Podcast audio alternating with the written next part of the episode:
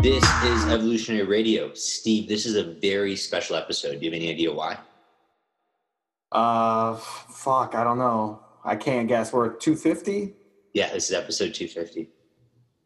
Okay, I'm not sure why. Is that a round number in Canada? That's a milestone, man. 250 episodes is a pretty big. Uh, it's a pretty big accomplishment. Shit, yeah, I know, right? I, the fact that I've been able to put up with you for 250 episodes, that's that is an accomplishment. Well, this is the last one. I've, I've had enough of your crap. I said I'm going to make it to 250 and then I'm done. You're retiring. I'm retiring. So, uh, and we also appreciate you guys. We appreciate you guys submitting questions. Not every episode is a question episode, but I mean, probably about half of them are. So that's a lot of questions you guys submitted if you do the math. So, speaking of which, we got 10 really good questions. Um, the first one is a very interesting one. Steve, do you want to go ahead and, and list off the first question? Yeah, the, there's been a lot of reactions to our past couple Q and A's on the topics we've talked about. The last one, I believe, was something about the father-in-law or something getting involved with the kid. Well, this is another family drama situation. This time, the the grandparents are saying some racist things um, in front of them and in front of their girlfriend, and you know it's kind of embarrassing. So, you know, let's talk a little bit about this. Um, and I noticed this trend a lot too with older people. Older people tend to be very racist. I'm not sure what it is. Um, I think they're like very insecure because they see the world around them changing so much and they just don't connect with the younger kids because there's a huge disconnect.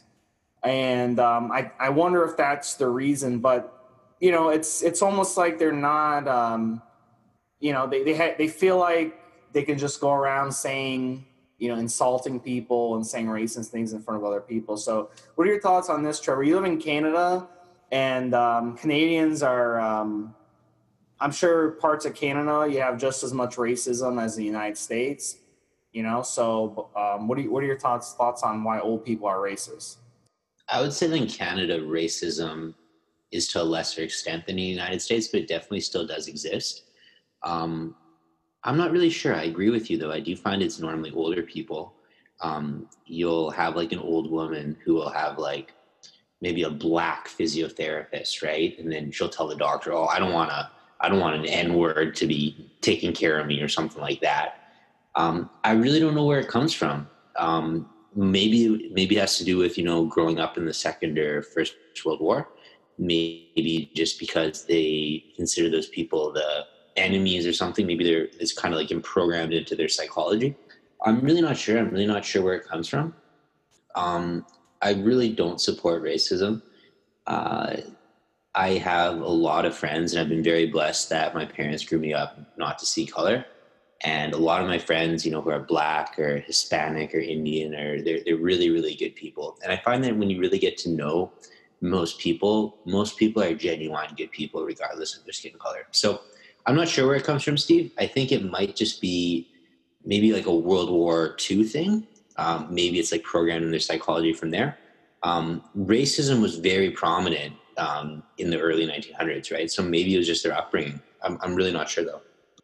Well, let's talk about the root question though, Trevor. In that situation, let's say you're sitting having dinner with a, with their grandparents, and you know you really like you know your girlfriend or your wife or whatever and the grandparents start saying racist stuff, should you just nod and, and pretend like you agree with them, or should you just kind of tell them, you know, hey, I disagree because so what what do you do in that type of situation? Because it is a tough tough situation. What would you do? Um I've had I've had grandparents before make fun of my religion and things like that when when I was dating a girl or something they would they would you know laugh at Christianity and, and, and something like that. Um, and I would just say like, please, please don't make those comments around me. Like it really does offend me, and I really take them personally. So I just say something like that. Don't make a big deal about it. But let's say there's like a TV commercial or something, and there's you know a black person modeling the clothes, and, and the grandparent says like, I don't know why they're using you know niggers to model those clothes or something. Just say like, hey, like I, I really don't appreciate you making those comments when I'm around. Um, I do take offense to that, so please don't make racist remarks when I'm there. I would definitely make a stand for it because not only should you do something like racism is never right, but then also it shows your girlfriend like you're not just to be a pushover because there's to be other situations in life where you know someone's to do the wrong thing are you just to let it slide and and you know just say oh i don't want to offend anyone are you to stand up for what you believe in so i would definitely make a stand and, and sure it might be an uncomfortable conversation but you should you should definitely correct them on it. I think too, um, old people are really stuck in their ways. So trying to like argue and say, "Hey, this offends me," whatever, it's not really gonna like do anything. They're gonna till they die. They're gonna be racist motherfuckers. They're not gonna change. So I don't see how like trying to reason with them will make a difference. So what I would do in that situation is just tell your girlfriend or boyfriend or whatever, and just hey, be like, "Hey, you know, I don't I, I can't be around negative people. And I, look, I love your family, and I'm sure your your grandparents are good people, whatever. But I can't be around people that talk like that and and behave like that. So I'm gonna have to, you know, please don't invite me to these types of functions anymore.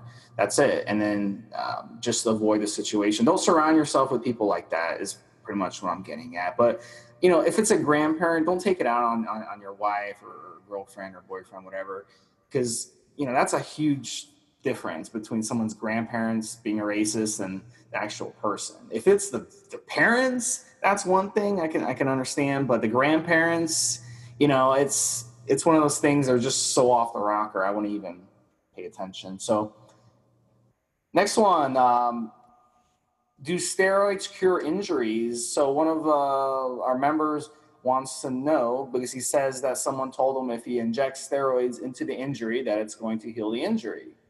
So I wonder if number one, he's thinking of catabolic steroids, cortisone injections. Because if you inject cortisone into an injury, it's more than likely going to trick your brain into thinking there's no injury because it's a very anti-inflammatory thing, but it's not going to cure the injury.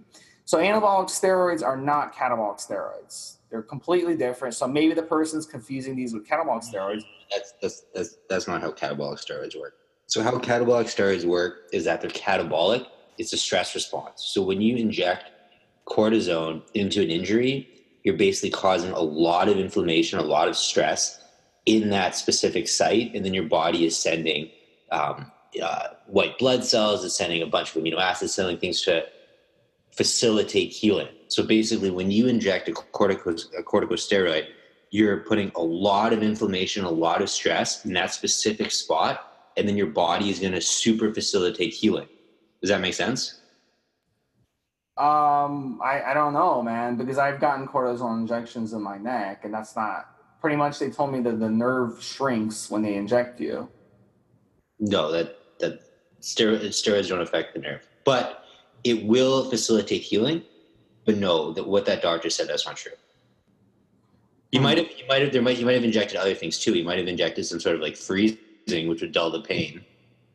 No, no. So, so you're saying that it's inflammatory, and a catabolic steroid is inflammatory? Well, it's it's a catabolic steroid. Yeah, it causes a huge stress response in the body.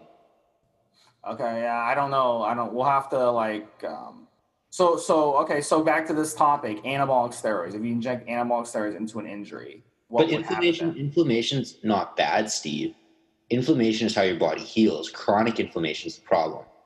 So, like chronic inflammation is inflammation that your body never gets rid of, and that's when it becomes an issue because you're dealing with that inflammation 24 7 365 days per week but inflammation is how your body heals itself right like when you go to the gym you work on a muscle you get a pump that's inflammation you have a lot of stress, you have a lot of damage, and your body heals that damage bigger and stronger and facilitates growth.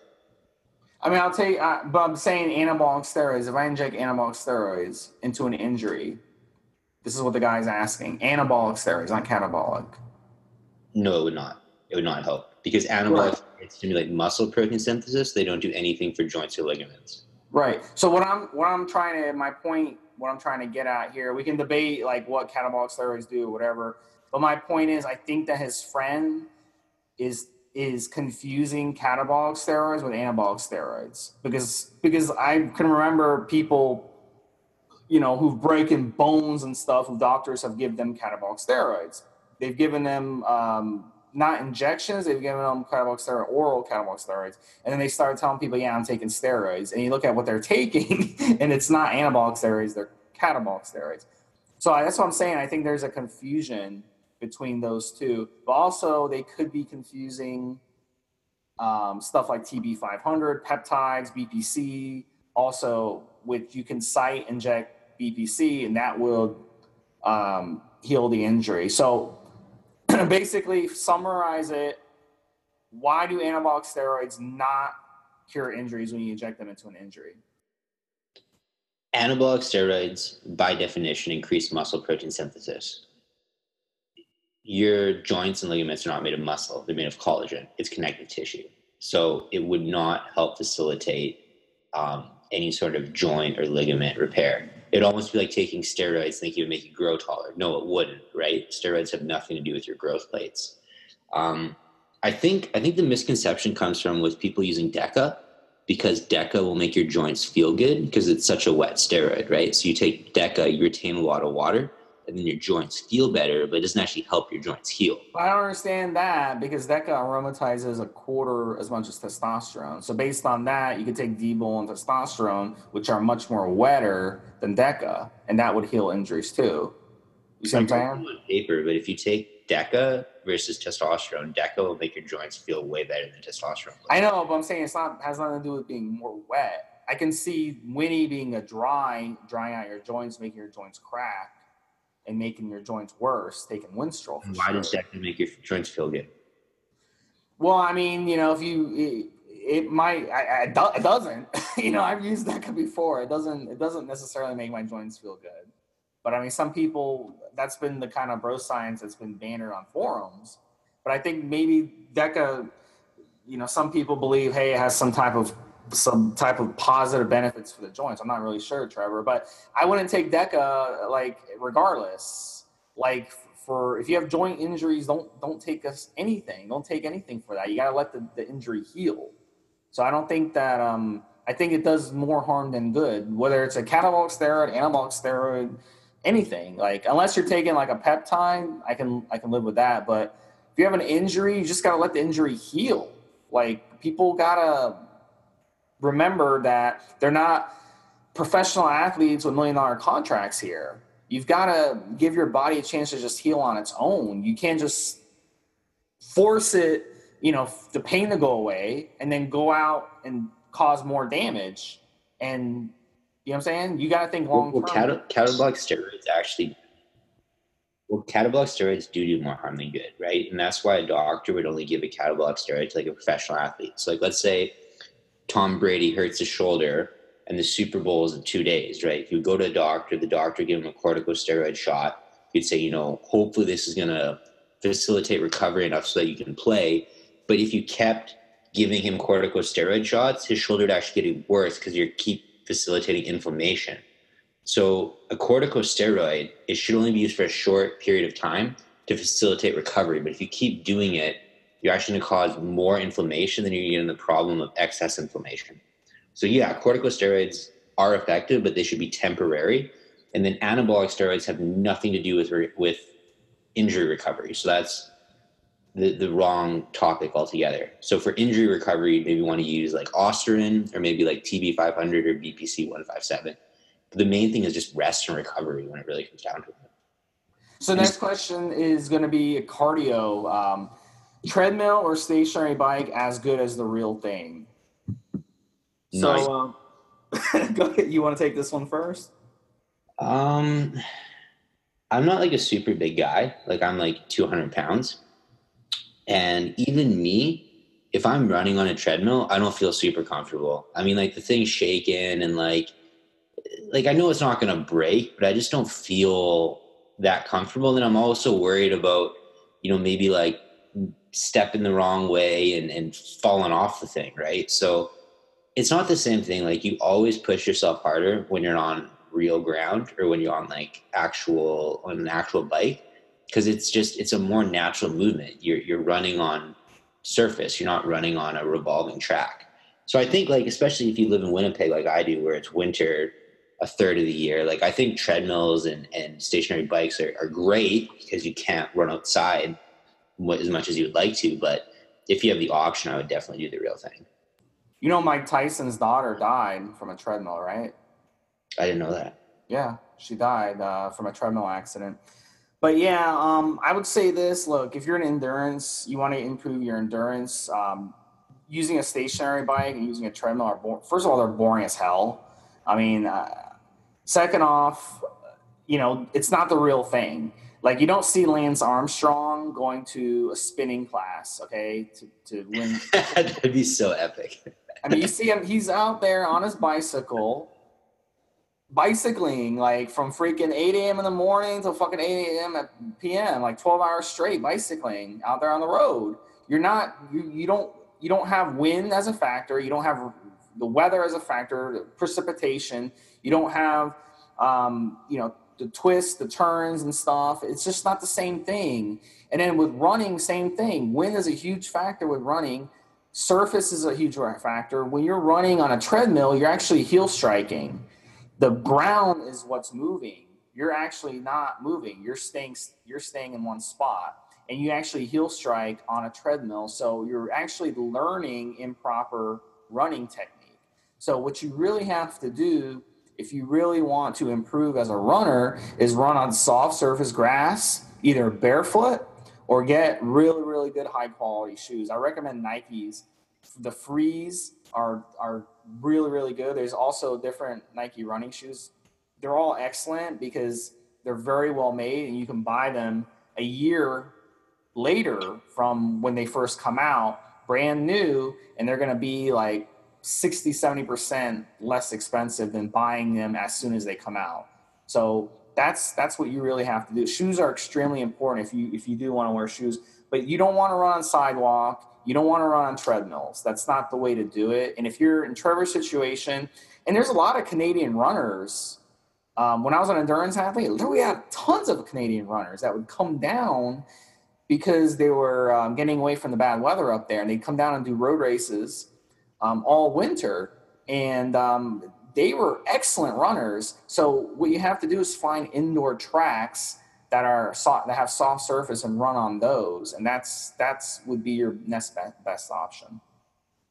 Could you imagine Lance Armstrong teaching a spin class? That'd be, that'd be pretty. Epic. Yeah, well, it's funny. I had a spin class lady um, at my old gym. This was back when I was running triathlons, and I was telling her, "Yeah, I'm running triathlons," because her husband was one of my friends. He's a meathead, and uh, she's like, "Oh, you should come to my spinning class." And I was like, "Yeah, maybe I'll do that." she actually thought if I went to her spinning class, I would actually become a faster, go be faster as a bicycling in bicycling. That, it's not the same fucking thing. that almost be like playing. Uh, what's that? Like you know when some people those like at home golf things that they have in like their office. Yeah or the the Wii, whatever, the Nintendo. Yeah, they'd be like, you should come over and, and play golf on my Wii and, and practice yeah. for for your for your, for your yeah. yeah, it's not the same thing. But that's that's not to say like we're not saying don't do the treadmill or spin classes. Like those are great forms of cardio. It's not. It's just not going to actually improve your running time or your biking time. So if your goal is to to you know run faster, run a marathon or something like that, actually practice on pavement. Um, the best advice I would give you is that if you live in a winter climate like Canada, look for a university gym. They all have running tracks, and it's pretty affordable especially if you have a family member who goes to university. I mean, most university gyms have a family membership option for around thirty dollars a month. So, next question is giving my kids protein bars to take to school instead of regular snacks. Trevor, I'll let you hit this one first. Just give them real food. It's all crap. It's we. I, I rambled on about this a couple podcast episodes before, and I one afternoon I was in Costco and I was looking at all of the different protein bars and granola bars and these most were just garbage, but there were a couple that were decent, you know, like some that, you know, if if if someone gave it to me for free, I would eat. Like they they were, you know, basically dried fruit, had some maybe like some oatmeal, maybe some egg whites or things like that.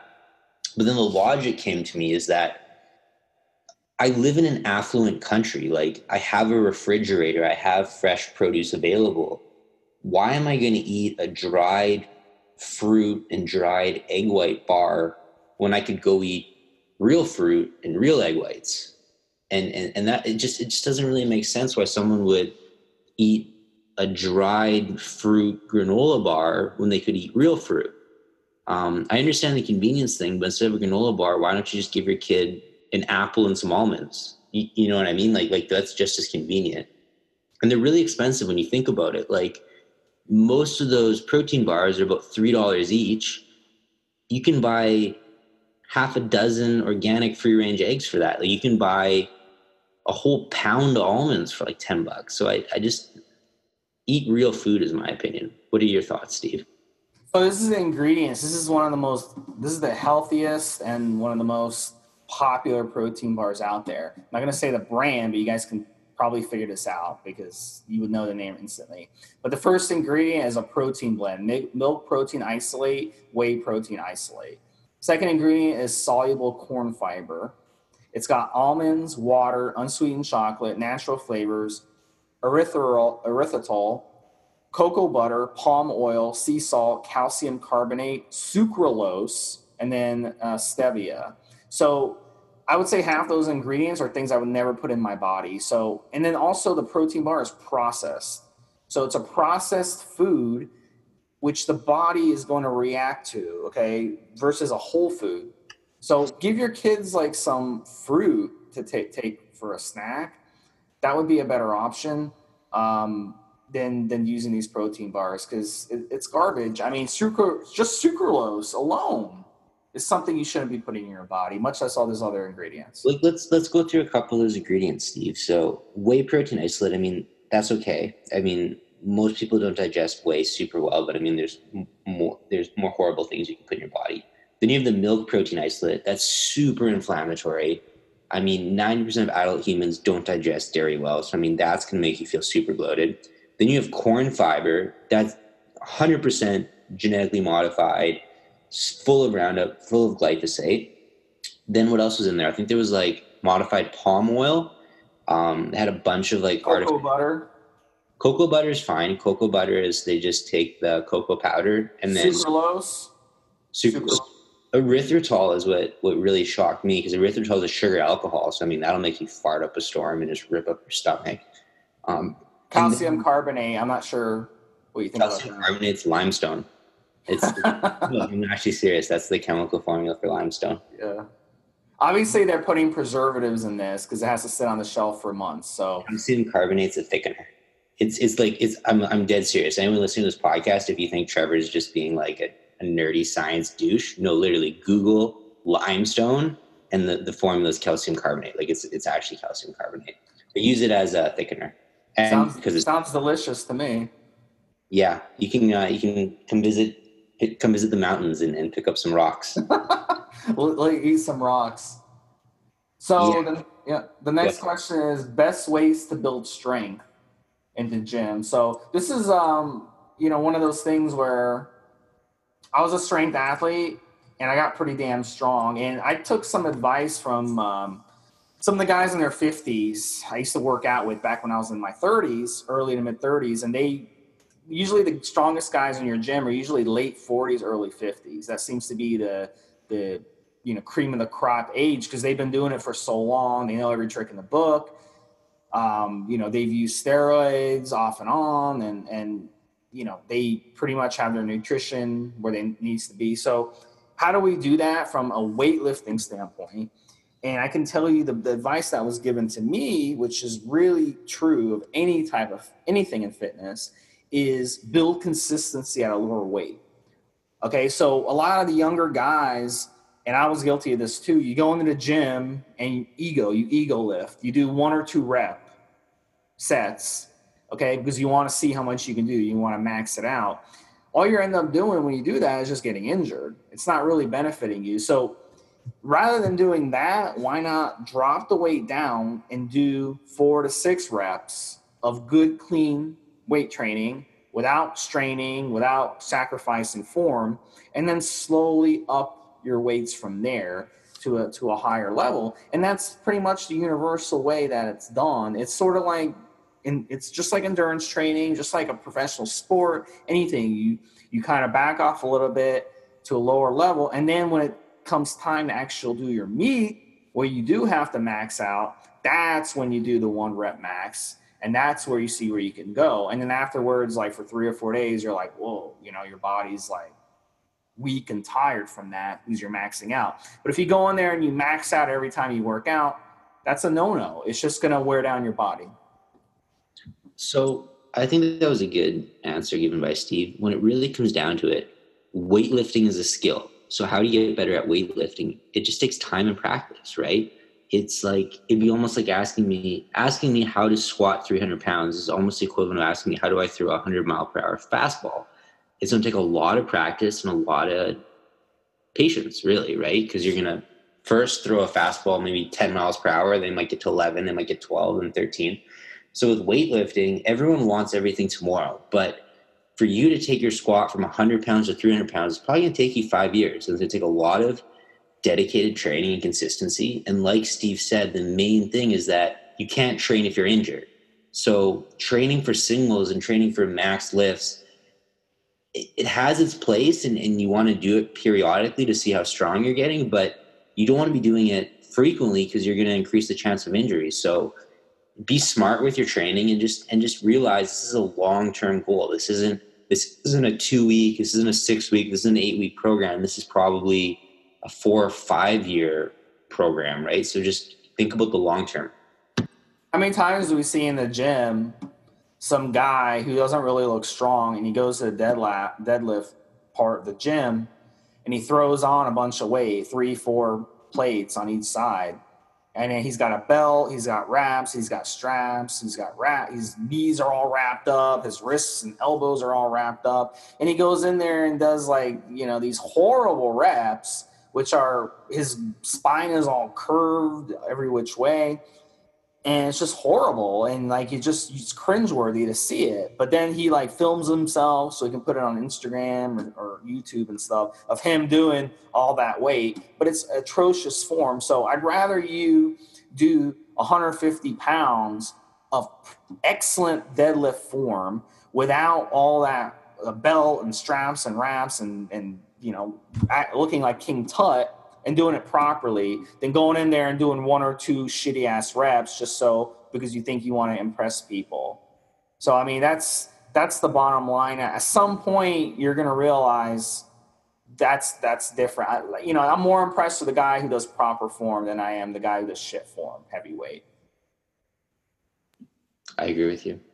Next, uh, next one is red meat. Is red meat bad? Sim- simple question. Trevor, is red meat bad?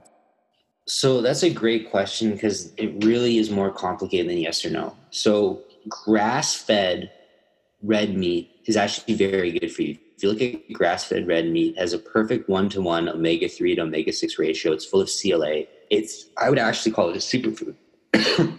the problem is the red meat you're buying at your conventional grocery store, it's fed corn and soy.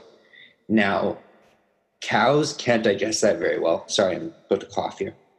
Cows cannot digest that very well. Cows are supposed to be herbivores. When you give a cow corn and soy, it cannot digest it, so it sits in its rumen and it ferments. And when it ferments, bacteria grows. what happens is E. coli develops.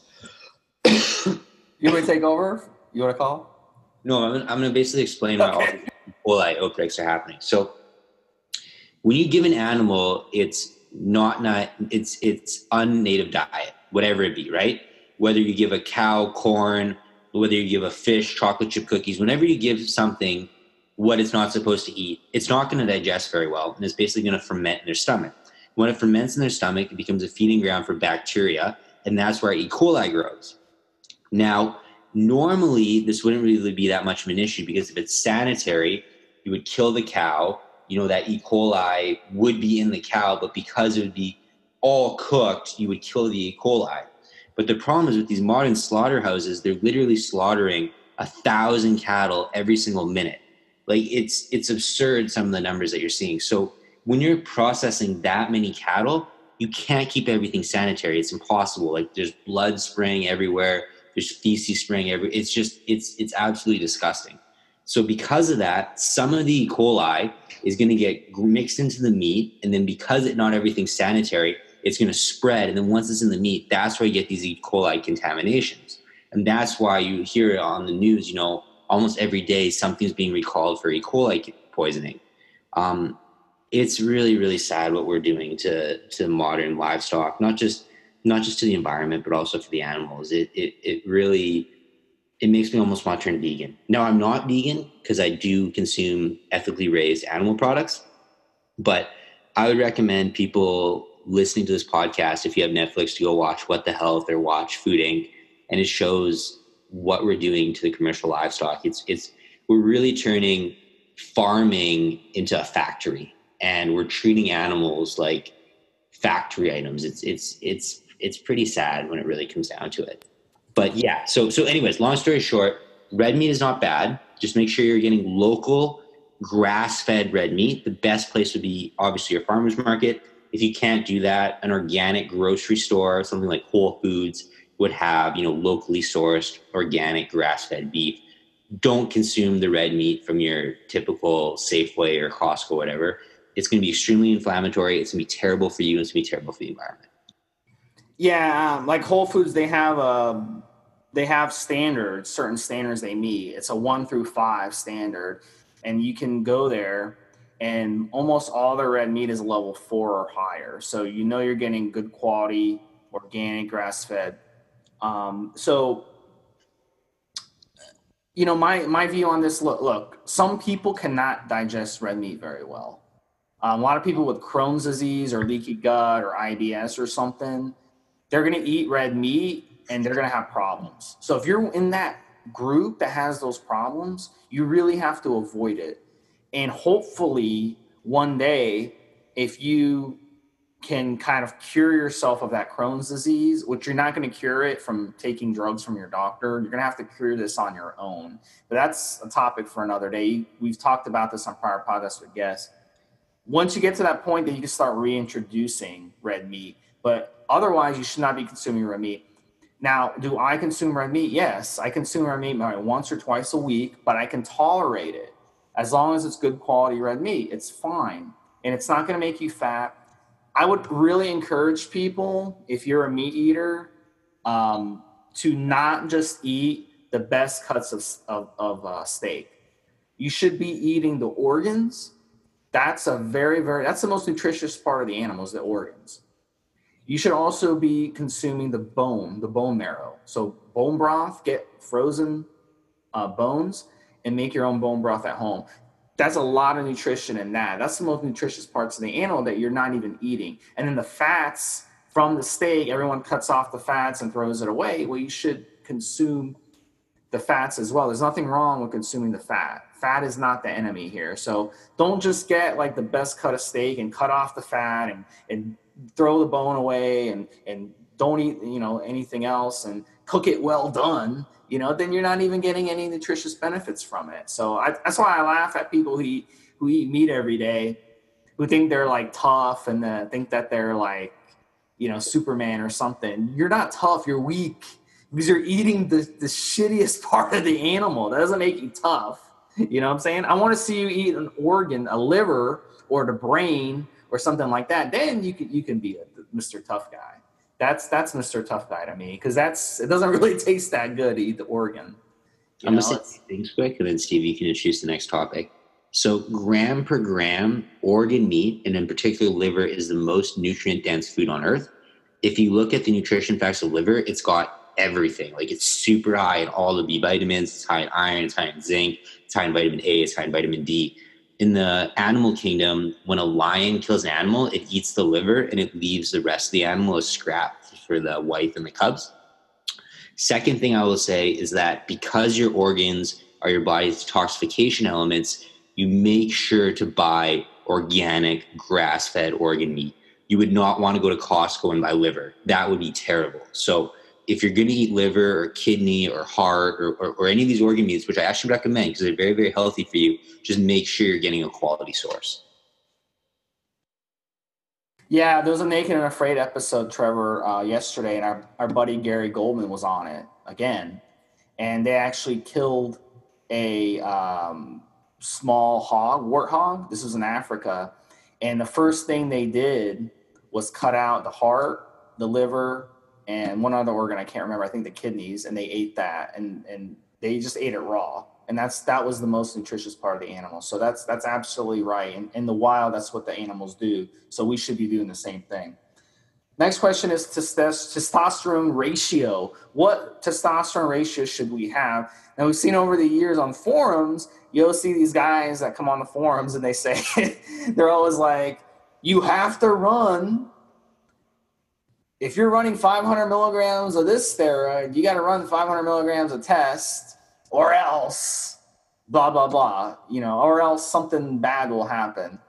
So, I mean, uh, what, what are your thoughts on this, Trevor? Is there such thing as a testosterone ratio? And if so, kind of uh, tell us the science behind that. Do you, do you want to know why people always push? You need to include testosterone as the base of every cycle. You know, testosterone is the base, testosterone is the base. You know why everyone always pushes that?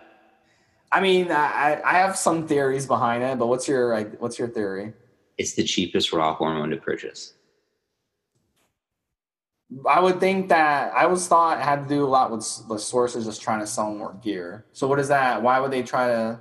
No, it, it's it's that it's it's the cheapest raw hormone to, to purchase. Oh, so okay. So a kilo of testosterone is literally like six hundred fifty bucks, whereas a kilo of Anavar is like eight thousand dollars. Yeah. Right. So like, let's say you're selling testosterone.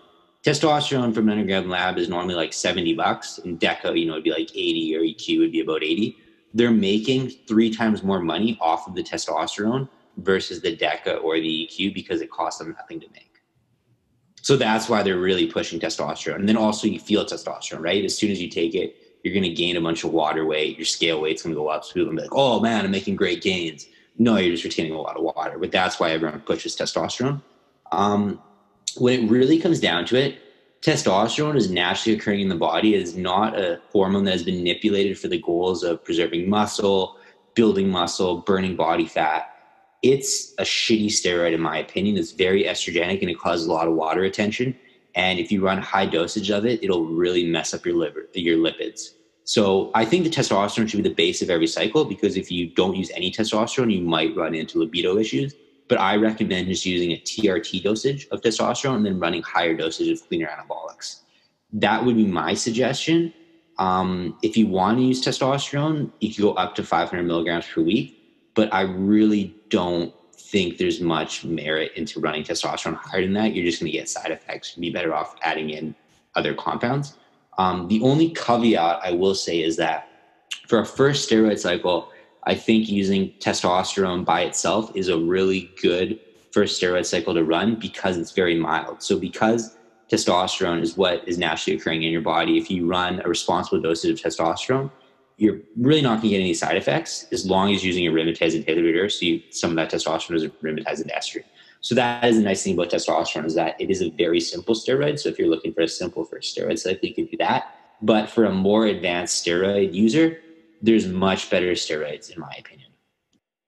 Yeah, I mean, my opinion on this, guys, is very simple. Like, there is no rule on this. Some guys like insist, you know, they, they, they want to run just as much testosterone as Primo or Tren or whatever, and they think that's the best way to go. But you know, here's a here's the thing though: when you're running Tren, it's so fucking androgenic. Now you run testosterone with it. Now you're adding estrogenic side effects and more androgenic side effects on top of the Tren androgenic side effects. So it doesn't make any sense. Why not just run the Tren by itself and not use testosterone at all with Tren? I mean, it, you get you get just as good results, but you won't get the water weight. So you gotta you gotta factor that in. Don't think that just because you get a bunch of water weight that that's results. So you gotta kind of think outside the box on this stuff. If you're running something mild like Primo EQ, then yeah, I, I, recommend running testosterone with it, some testosterone to give it a little androgenic kick. So, but it's absolutely there's no rule that you have to run. If you run 500 milligrams of Primo, oh yeah, you got to run 500 milligrams of test. Or if you're running 500 milligrams of Tren, you got to run 250 milligrams of, of, of test. And I've heard some absurd things. I've heard if you run 500 milligrams of Deca, that you got to run twice as much test. That's absurd. You know, and then people get gyno and then they complain that the Deca gave them the gyno when it was a testosterone at one gram a week that gave them the gyno. Honest, honestly, Steve, I think some of these rules came from maybe like a dealer had, you know, four vials of test and two vials of Deca, and that's what he wanted to get rid of. So he told the guy, hey, yeah, you always want to run test to Deca in a two to one ratio, so buy four vials of test and two vials of Deca. I like I, I wouldn't be surprised if some of these rules literally came from someone just trying to clear out some extra gear they had. Yeah, and like you said, uh, testosterone's so easy to get, and and this profit margin is so strong on it. Like it's so cheap to make, and the so the, yeah, they want to push it for sure. So, but absolutely, like testosterone is, is there's nothing wrong with testosterone. I'm not against testosterone, but um, you know, like you just guys got to think outside the box of the, on this stuff if you go on a lot of forums and you say what we just said, they're gonna flame you and they're gonna bash you. So that's that's the funny thing. So that's the difference between evolutionary.org and these other cookie cutter forums.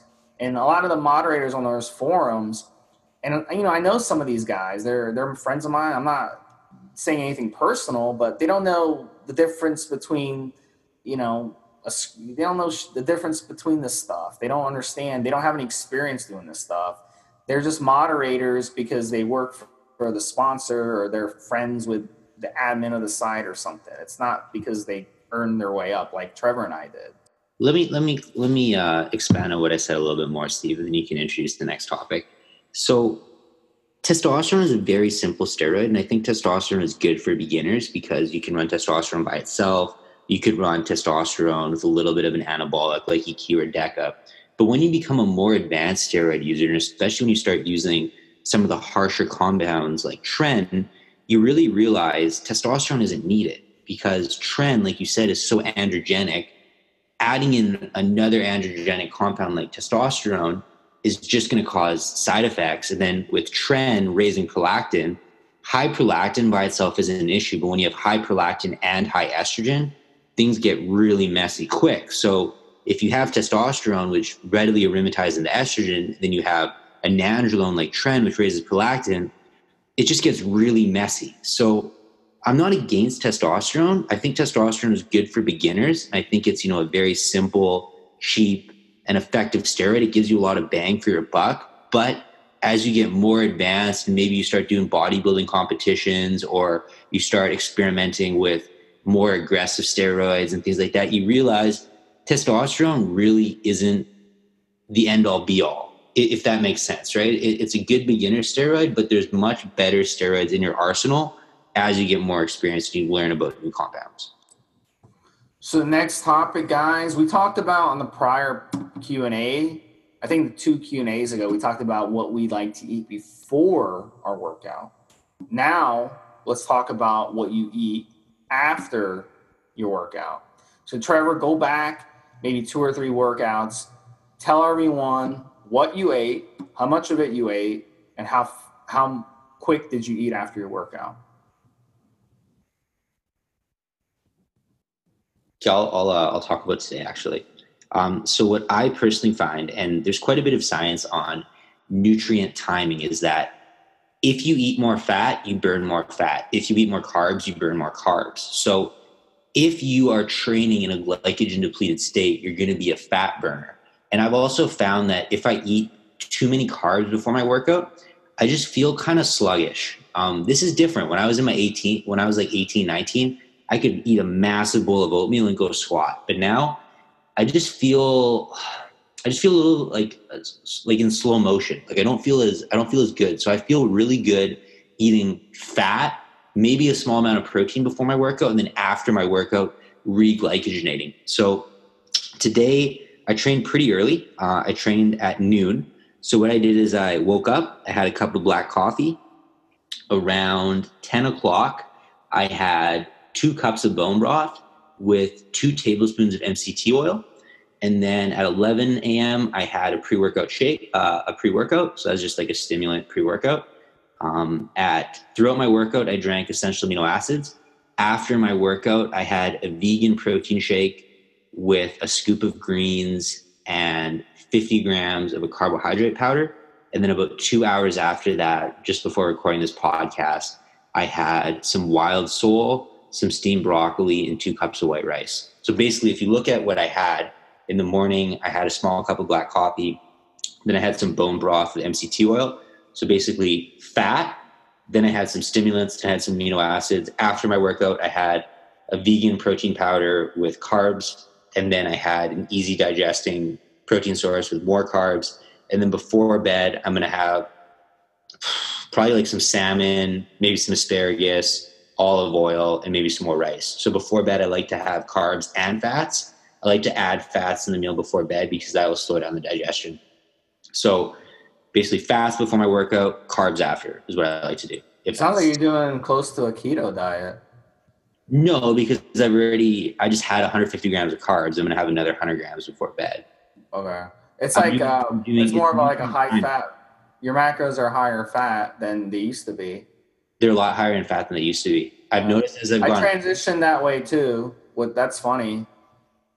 I've just I've just found that once you get like mid to late 20s, you your body doesn't handle carbs as well like I still eat carbs. Like if you add that all up, I'll probably have had about 250 to 300 grams of carbs, but I can't do the 500 grams of carbs like I used to when I was younger.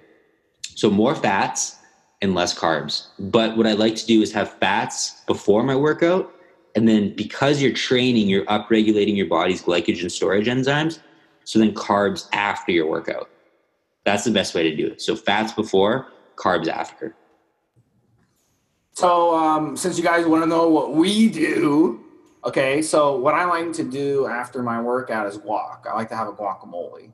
So, what I'll do is I'll come home, go out to my garden, grab uh, tomato and um, cilantro, and I have lime. Unfortunately, I don't have a lime tree, and I have I don't I don't have an avocado tree, so I got to get that from the grocery store. But I'll, I'll get that and I'll, I'll, mix it up and um, add some salt to it, and it's a very nutritious post workout meal. Now, am I in a rush to eat my post workout meal because I got to eat something in my window? No, I'm not. So, if that was the case, I'd have it already prepared, but I don't. So, usually after my workouts, I like to train fasted. Okay. And what happens is I'll come off my workout and I might be hungry when I first start my workout, but by the end of the workout, my appetite's gone. You know, that adrenaline is going and stuff. So I don't really have an appetite. So I'll wait till I start getting an appetite, and then I'll have that that guacamole. But I'm not going to just come home and eat, you know, within five minutes because I'm gonna I'm worried that I'm gonna lose my muscle. So again, you're asking what we do. You're not asking what a professional bodybuilder like Ronnie Coleman or Jay Cutler does. So that's a different that's a different question because they have a completely different pre-workout, post-workout, and, and nutrition. So you know, that's a really good question because you guys probably see our pictures on the forum and you're like, wow, these two guys, they, they look freaking good, you know? So what are they doing? They're both lean and all that good stuff. So you're not going to become a professional bodybuilder doing what Trevor does and or doing what I do, eat, uh, train fasted and eat avocado, uh, guacamole after your workout. But it's what we do and we stay really, really healthy. We look good and we feel good. So that's the thing. So um, that that's that's really good information, and that's interesting because Trevor used to be one of these uh, protein, protein, protein. You got to have 300 grams of protein a day, blah blah blah. People, and now he's kind of transitioned to uh, more of a high fat macro guy. So I thought that was kind of interesting. He's kind of turning into me, a mini me now as he's gotten older. So maybe I, and stuff, my stuff is rubbing off on him. Added up, if you add up my macros for today, I probably did about close to 100 grams of fat, um, probably about 300 grams of carbs, and probably about 150 grams of protein. So, yeah, a lot less protein than before. Um, you really don't need as much protein if your other macronutrients are in check, right? So, if you're on a calorie deficit, then you'd want to increase your protein because you're at risk of losing muscle. But if you're not stressed out, you're not in a catabolic state, your body's not going to catabolize muscle. So you really don't need that much protein. All it's going to do is really just destroy your digestive system. So yeah, it, most people eat too much protein, in my opinion. And that's part of the reason why so many people are so inflamed and bloated is because they're constantly walking around with a distended stomach from undigested protein. Yeah, I mean, you see people in the gym wearing those tight shirts and stuff, and they have like guts, like little guts hanging over. It's like I just want to go to them and be like, dude, you know, you don't have to eat, you know, you know. You don't. You don't have to pound four protein bars after your workout. I promise. Yeah, and you don't have to eat like uh, chicken and steak and and and pork and all this shit like eight times a day. You can you can eat like half of what you're eating and promise you'll look a lot better. But you know, they, they listen to the bullshit. Huh? They'd probably feel a lot better too. Yeah, I mean, but they listen to the bullshit, you know. They don't, and they don't get the concept. Like, why do I not look like Ronnie Coleman? But I'm eating what Ronnie Coleman eats every day. They, they just don't, they don't grasp the concept that if you eat like a 300 pound bodybuilder, you're going to just become a 300 pound fat person. You're not going to look like Ronnie Coleman. But they don't, they don't get it. So, you know, it, it is what it is. You know, guys, just be open minded and, and try something different if things aren't working for you. So, next question is a good one. What should I do if I find out my steroids are underdosed halfway through? Has this ever happened to you, Trevor? It has not happened to me. That's a great question. Um, for future, I would always recommend going on evolutionary.org, check the source reviews section. We have a free forums where people can post reviews of sources. So if you look at a source, let's say it's source XYZ, and there's a hundred reviews that are mostly positive, chances are it's going to be a good source. Um, you know, if there's only one or two reviews on a source, maybe those reviews were bought. You know, like be be leery. So I would go on evolutionary.org, check the source review section because there's no regulation when it comes to stuff, and especially when it comes to expensive steroids like Primo and Anavar, a lot of them are fake. Now, to answer this person's question specifically, I would probably just finish off your cycle with the dosages as planned because you're not going to know how underdosed your steroids are right? So like let's say you start doubling up everything you might be you might end up taking way too high dosages if it's only slightly underdosed.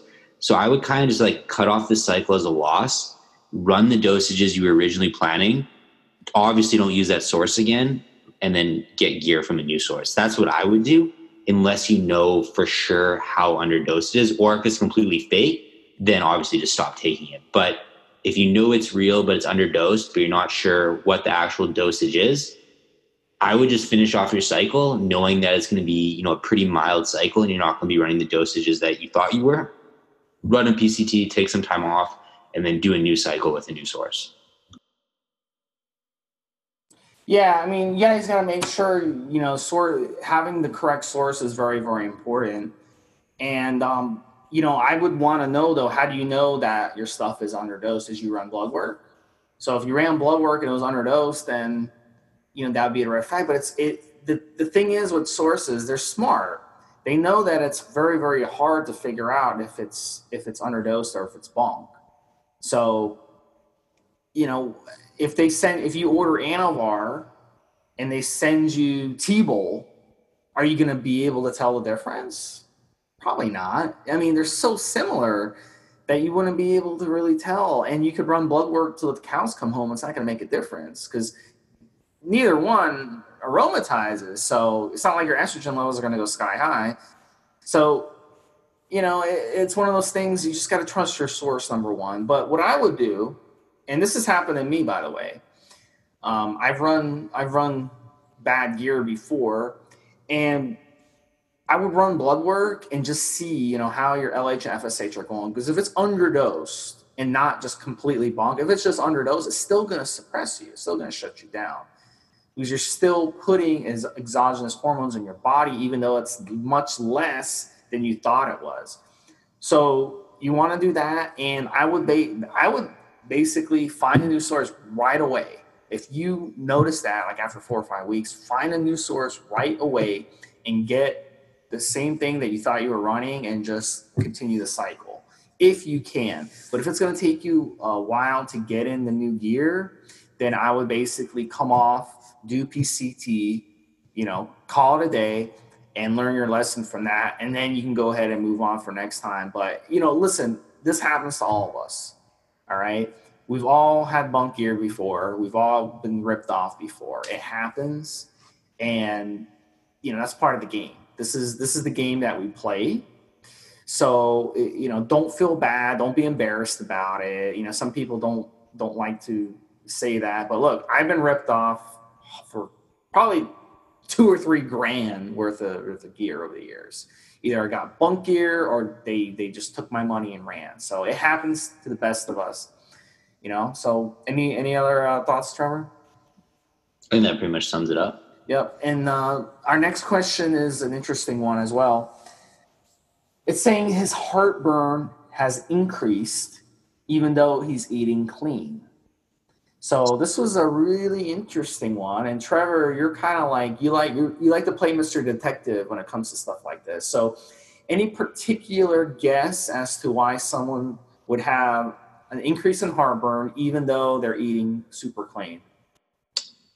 So a couple thoughts came to my mind. You might be just eating too much, right? Like even if you're eating, let's say, good quality grass-fed beef, steamed broccoli, sweet potatoes, if you're just eating like a pound of steak, you're probably gonna have issues digesting it, right? So you might just be eating too much at each meal. You might be eating inflammatory foods. So, you know, a lot of bodybuilders will consider, you know, things like cream of rice not not uh, cream of wheat, sorry, um, as a clean food, but most people don't digest wheat very well, or something. It might be like milk, right? Like some bodybuilders will still have protein shakes with milk, so you might just be eating, you know, dairy or soy or gluten or something that's not digesting very well. Um, another thing that came to my mind is maybe are you using anabolic steroids? Some people get really bad acid reflux from D-bol, Anadrol, things like that. So if you are taking those, um, maybe try taking them with food, maybe cut them out, see if that helps with your acid reflux. Um, if it, it sounds like a digestive issue, so I would try adding in acidic foods to help with digestion. So try taking apple cider vinegar with meals. That should help. And then you could also look at the supplement betaine HCl. That will help your body help with digestion. So anyone experiencing acid reflux, I recommend those two things. What are, what are your thoughts, Steve? I don't assume that you have a problem with heartburn, right? I've never had heartburn in my entire life. Yeah, that doesn't surprise me. I went through heartburn when I was probably in my early to mid 20s, and that was when I was probably eating the worst diet of my life. And you want, you want to know what's crazy? When yeah. when someone says they're getting heartburn, I honestly don't even know what it is because I've never had it. I believe it. Yeah. Well, like, you've like, had to I can read the symptoms and like I've spoken with enough people. I obviously know it's a thing, but I've never experienced it myself. If you want to experience it, take a bunch of Clen, and then um, you'll probably experience it because Clen gave me the worst heartburn ever. So um, here's the thing: like when I was going through heartburn, um, I go to the doctor and stuff, and they give me like Prilosec OTC, I think it's called, like any type of um, type of antacid or something and it didn't do shit you know it doesn't do anything. They don't tell you to change your diet they don't tell you to do that stuff. Once i basically got lean back up because i was i wasn't lean i kind of got out of shape in my early mid 20s i got away from from exercising i started eating crap. I mean my diet every day was like milk chocolate milk not just milk but chocolate milk um, cookies ice cream, pizza, pasta. I mean, my diet was just horrendous. Like it's, and I just completely changed my diet, cleaned everything up, and then like a month later, heartburn just disappeared. And I have not got heartburn very often um, for the past few years. I got heartburn like maybe like a month ago. It's like the only time in the past like three or four years I've gotten heartburn. But I, you know, sometimes spicy food, even if you think you're eating healthy, sometimes spicy food will give you heartburn, like garlic, onions, and then any type of spice um, hot thing. So, you know, garlic and onion not not not not necessarily unhealthy things, but the thing is, a lot of people have bad reactions to them. So you'll get the heartburn from that. So let's say you're eating chicken, a gar, you know garlic chicken breast is very very popular. You know, you, you can't do that. You got to just make sure you eat the, the chicken breast plain and get some uh, season it with something else that's not going to give you give you the heartburn. So you really have to just look at what you're eating before you got the heartburn and try to connect the dots there. It's your own health. You can't depend on a doctor. You can't go to a doctor and depend on him to fix you. They're not even going to ask you what you ate. They they that's not their expertise. They're just going to hand you a drug that that is not going to help you. So you have to be your own doctor on this and try to figure it out. Let me say one more thing, Steve, and then uh, I'll let you uh, go to the next question. So even healthy foods, if you're not rotating your foods, can cause an inflammatory response. Eggs are a great example. A lot of people don't digest eggs very well because they've been eating just too much of them too frequently. Chicken's another great example. So if you are eating clean, but you know you're eating pretty much the same foods every day, I would swap out those foods because it's probably an undiagnosed food sensitivity from eating the same foods too frequently. So let's say you're eating chicken three times a day, every single day. That's the problem. So stop eating chicken for a month and instead, you know, eat maybe some wild caught fish, maybe some uh, grass fed meat, maybe even experiment with some vegan protein sources, things like quinoa, hemp, and chia. Give your digestive system a break. And then when you start eating chicken again, you most likely won't have the acid reflux. So that's just an idea I had is that if you're eating pretty much the same foods every single day, um, it might be a food sensitivity from that. Last one, guys ways to combat heat exhaustion. I'm sure, Trevor, you living up there in Winnipeg, you have a lot of experience with this. Have you ever gotten heat exhaustion or, or heat stroke? Um, yes, actually. Um, that was that's because Canadians are so used to the cold, we think we're immune to heat stroke, but it can happen. Heat stroke is actually just dehydration. So you're very dehydrated and very depleted of electrolytes. So if you have heat stroke, the best thing you can do is obviously stay out of the heat, but then replenish electrolytes. That's magnesium, potassium, and calcium, sea salt, and then rehydrate. So that's the best thing you can do. Um, don't consume a bunch of food because that will make you even more dehydrated and make it even worse. So if you're suffering from heat stroke, eat light foods, things like melon. You could have apple, you know, berries, things like that. Focus on getting lots of electrolytes to supplement with electrolyte powder that has highly absorbable magnesium, potassium, calcium, and sodium, and then lots and lots of fluids. So you name the electrolytes. You name salt, magnesium, potassium. What else did you say? Sodium. Right, that's salt. Salt, sodium, potassium, magnesium, calcium are the four electrolytes. Minerals are also important. So you'd also you'd want to be using something like sea salt that has trace minerals in it as well. But the four electrolytes in your body are sodium, potassium, calcium, and uh, magnesium. They're called electrolytes because they all have a positive charge to them. So what I like to do to get those electrolytes is what I'll do is I'll mix in my water salt, cream of tartar, which is your potassium, Okay, the cream of tartar, you go into the, the, the supermarket, you'll see that. It's like a white powdery stuff. And you get liquid magnesium. Now, calcium, I don't mix in for my electrolytes. How would you even get that? Truthfully, you don't really need calcium because the body stores calcium. Um, calcium's found in most dark green vegetables in trace amounts. So I, honestly, you don't really need to supplement with calcium. Calcium would be um, in most of those in trace amounts, anyways. Yeah. So I mean that that I just do that. I, mix those three in with my water. If you're sweating a lot, okay, this is where it comes in the factor. If you're sweating a lot, then do that because that will replace what you're sweating out, and that really, really works. But keep your keep out keep a hat on okay that makes a difference but also cool down your your body like if you're at the beach or something try to go into the water to cool your body down because that is is the big thing if you're sitting on the sand it's super super hot it's going to get hot. So, Trevor, if you ever go on vacation to like a beach or something, watch out for that. And you just feel your skin. If it's if it's hot and stuff, and you're starting to get sunburn, you need to get out of the sun and make sure that you, you stay in the shade more. So, this is a, a really a thing that you know a lot of people down in the south, a lot of our listeners in the south have to deal with all the time. So, watermelon is is the season of watermelon is the summer for a reason so take advantage of that because watermelon is is 95% water. It is wonderful to have on a hot summer day.